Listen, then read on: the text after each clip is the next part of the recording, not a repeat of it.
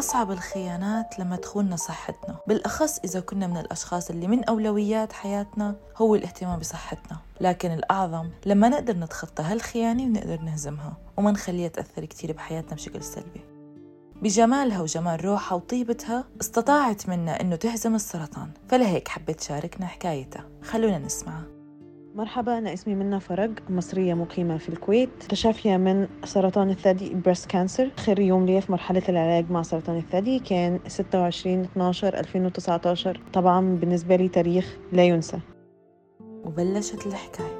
بيوم 29 إبريل 2019 بالنسبة لي ده يوم لا يمحى ابدا من الذاكرة. أنا اكتشفت المرض بالصدفة البحتة حسيت بكتلة في الثدي وعلى طول في نفس اليوم أصريت إن أنا أروح أعمل سونار على آه، الثدي عشان أعرف إذا الموضوع خطر ويستدعي مني متابعة ولا لأ. طلب مني إن أنا أمشي في الإجراءات آه، الطبية اللي بعدها واللي هي أخذ عينة من الكتلة. طبعا إحنا هنا عندنا في خوف رهيب من موضوع أخذ العينات. الناس دايما بتقول إنه أخذ العينات لا قدر الله بيؤدي إلى انتشار المرض. طبعا حسب ما طمنونا الأطباء قالوا لنا إنه ده كلام مش صحيح. إحنا لازم في كل الأحوال ناخذ العينة حتى لو هو يعني لو إحنا متأكدين بنسبة كبيرة إنه الورم خبيث لازم ناخذ عينة عشان نعرف خطة العلاج اللي. اللي هنمشيها هتكون إزاي. أخدنا العينة وقعدت أسبوعين بنتظر النتيجة. وكانوا أطول أسبوعين في حياتي. الواحد ما بين يعني منتظر اللحظة اللي هيعرف فيها خبر المرض اللي هي هتغير مسار حياته بالكامل وخططه بالكامل. ولما صار الوقت إنه تظهر النتيجة. النتيجة ظهرت في خلال عشر أيام مش أسبوعين. والدتي هي اللي راحت تلقت نتيجة الفحص وفضلوا مخبين عليا الخبر لحد ما طلبوا الاستعانة بصديق وهو طبيب عشان يبلغني خبر إصابتي بالسرطان لأنه كان طبعا صعب جدا على أسرتي إن هم يبلغوني بالخبر ده. كان صعب على عائلة منة إنه تبلغها بالحقيقة. لهيك الأخصائي كان له الدور الأكبر لإبلاغها. لكن شو كانت ردة فعلها؟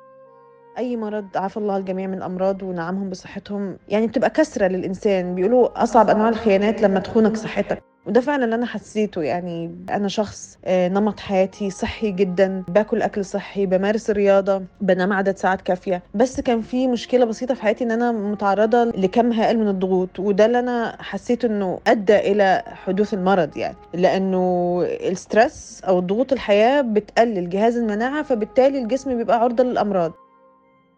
فأول شيء بعد ما عرفت خبر إصابتي بالسرطان طبعا الإنسان بيبقى أول حاجة الصدمة بيبقى مصدوم بيبقى مش مستوعب بيبقى في بعض الأوقات مستغرب إنه ليه ممكن يحصل له كده. دي بدايه المرحلة الأولى الصدمة. تاني حاجة بقى بعدها بفترة بعد ما بنبكي وبعد ما بنبقى مصدومين وبعد ما بنبقى زعلانين الشخص بيبتدي يتقبل الموضوع. واللي ساعدني جدا في تقبل الموضوع اللي هو شفت كمية ال survivors أو الناجين من السرطان اللي بيشاركونا قصصهم عن طريق ال social media فابتدت الموضوع ده يديني دافع وابتدى يديني جرعة أمل. وأحس إنه هي ممكن رحلة تكون صعبة بس إن شاء الله وفضل رب العالمين إنه هكون قادرة على اجتيازها.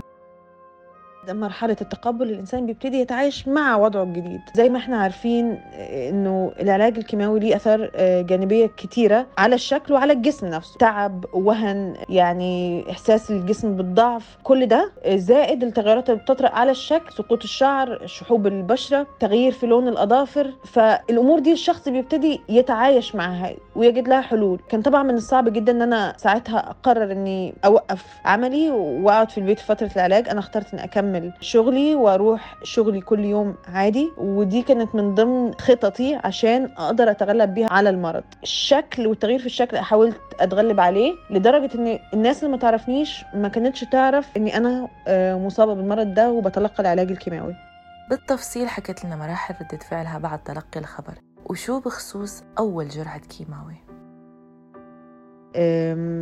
بتذكر أول جلسة كيماوي أول نقطة كيماوي دخلت جسمي. يومها بصراحة شعور غريب. أه، كنت حاسة بكمية ضغط على راسي كأني بغوص تحت المية في عمق كبير جدا. ده الشعور اللي أقدر أوصفه.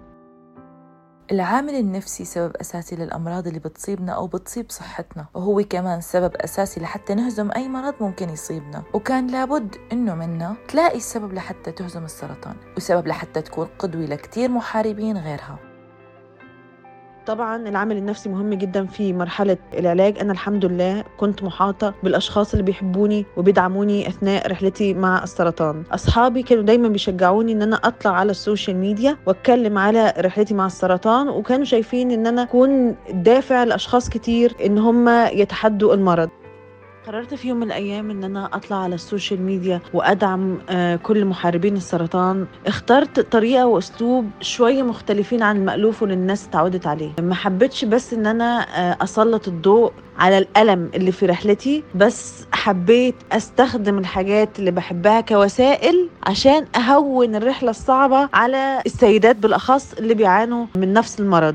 في سيدات كتير كانوا بيخافوا من تلقي العلاج لأنه العلاج ليه آثار جانبية كتيرة خاصة على الشكل منها زي ما كلنا عارفين سقوط الشعر تغيير في لون البشرة الأظافر بتتأثر بيحصل تغيرات كده بين يوم وليلة. ففي سيدات كتير بيرفضوا إن هم يخضعوا للعلاج. طبعا أنا آه، استغليت منصاتي على آه، وسائل التواصل الاجتماعي وحاولت أوصل رسالة لكل السيدات إنه السرطان لا ينقص من الجمال شيئا. كنت حتى بعد ما فقدت كل شعري بطلع وبلبس الفساتين اللي أنا بحبها وأحط الميك اب اللي أنا بحبه واحاول أوصل آه، لكل السيدات دول إنه كمان التغيير بيطرأ على الشكل بأساليب معينة إن إحنا ممكن نتغلب عليه والموضوع ده هيأثر على نفسيتنا ويرفع من روحنا المعنوية اللي هي لازم تكون بالشكل ده أثناء فترة العلاج هل قدرتي تنجحي بهالقرار أو بهالمشروع؟ كنتش متوقعة إن الناس تقبلتني وحبت شكلي حتى وأنا طالعة بدون شعر. وفي الفترة دي تلقيت عروض كتير من آه، مصممين أزياء ومن makeup artist إن أنا آه، أتعاون معاهم في أعمال والحمد لله عملت أكتر من عمل وكان ناجح جدا. وبالتالي حسيت إن أنا نجحت في إن أنا أوصل الرسالة بتاعتي لكل محاربات السرطان في جميع أنحاء العالم. وأنا كنت حريصة إن أنا كل المنشورات أو كل البوستات الخاصة بيا تكون بالعربي بالانجليزي عشان أوصل لأكبر عدد ممكن من مرضى السرطان شو تعلمتي من هالتجربة؟ رغم مرارة القسوة وصعوبتها لأني بحس إنها خلقت مني شخص جديد شخص أقوى شخص مقبل على الحياة أضعاف أضعاف ما كنت في السابق طبعا الرحلة مع السرطان كانت مليئة بال- بالدروس والمواعظ والواحد طلع منها بني آدم تاني أنا حقيقي بعتبر آه، يوم ميلادي هو آه، يوم آه، شفائي من مرض السرطان رسالتك لمحاربي السرطان شو هي؟ يخلي إيمانه من الداخل برب العالمين قوي ويكون على يقين تام إنها مرحلة وهتعدي ومفيش شيء مستحيل على رب العالمين بالقوة وبالصبر وبالإيمان وبالطب كل شيء ممكن. كل شي ممكن وكل شي بيصير بس خليكن قوايا وما تفقدوا الأمل بشيء. خلوا إيمانكم قوي وكملوا بهالحرب وعلى الحالتين أنتوا الكسبانين. هاي كانت حلقتي لليوم من بودكاست حكايتي مع السرطان. أنا غيداء مراد أغا. استنونا بأمل جديد وحكاية أمل جديدة. سلام!